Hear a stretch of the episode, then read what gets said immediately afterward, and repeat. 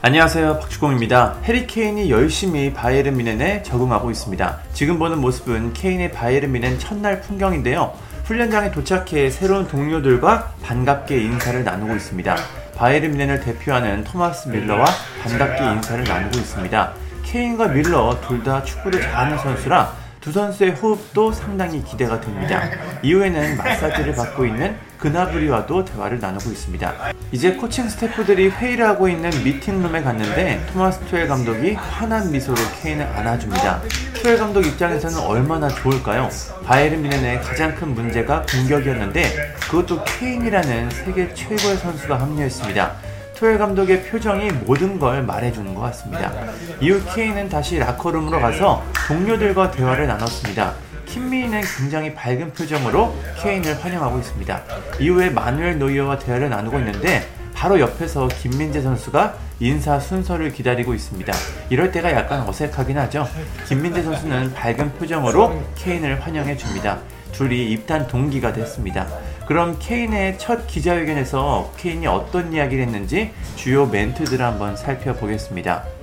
먼저 토트넘을 떠난 이유에 대해 질문이 나왔습니다. 케인은 나는 항상 계속해서 발전하고 싶고 내 자신을 한계까지 밀어붙이고 내가 어디까지 도달할 수 있는지 그리고 우승을 획득하고 싶다고 말했다. 바이에른 미네는 전 세계에서 가장 거대한 구단 중 하나다 라고 말했습니다.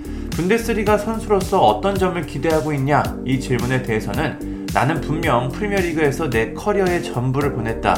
새로운 리그와 새로운 팀에 익숙해지는 데는 시간이 조금 걸릴 것이다. 모두가 바이에른 미넨이 매년 우승하기를 예상하고 있지만 이는 점점 더 어려워지고 있다.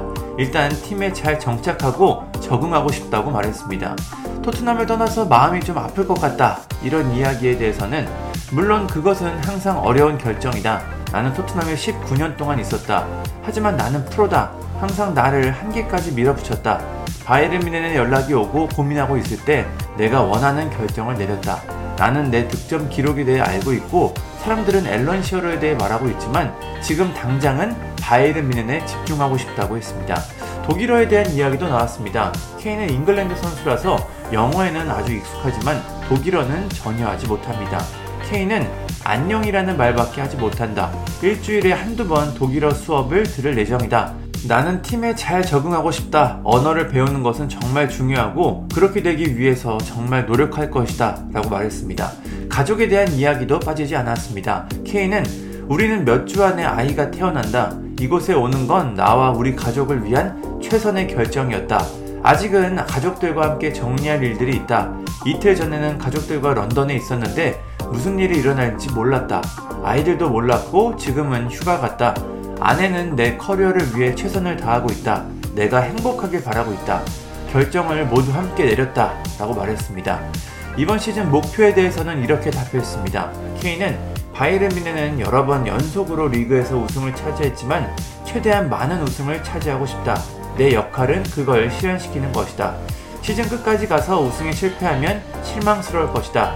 내 임무는 팀을 끌고 리그와 챔피언스 리그에서 동시에 우승을 차지하는 것이다. 라고 말했습니다. 케인은 바이에른 미넨 이적을 상당히 만족하고 있고 또 우승을 원하고 있습니다.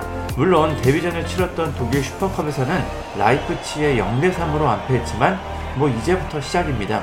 케인이 바이에른 미넨에서 어떤 모습을 보여줄지 궁금하고 또 기대해 보겠습니다. 감사합니다.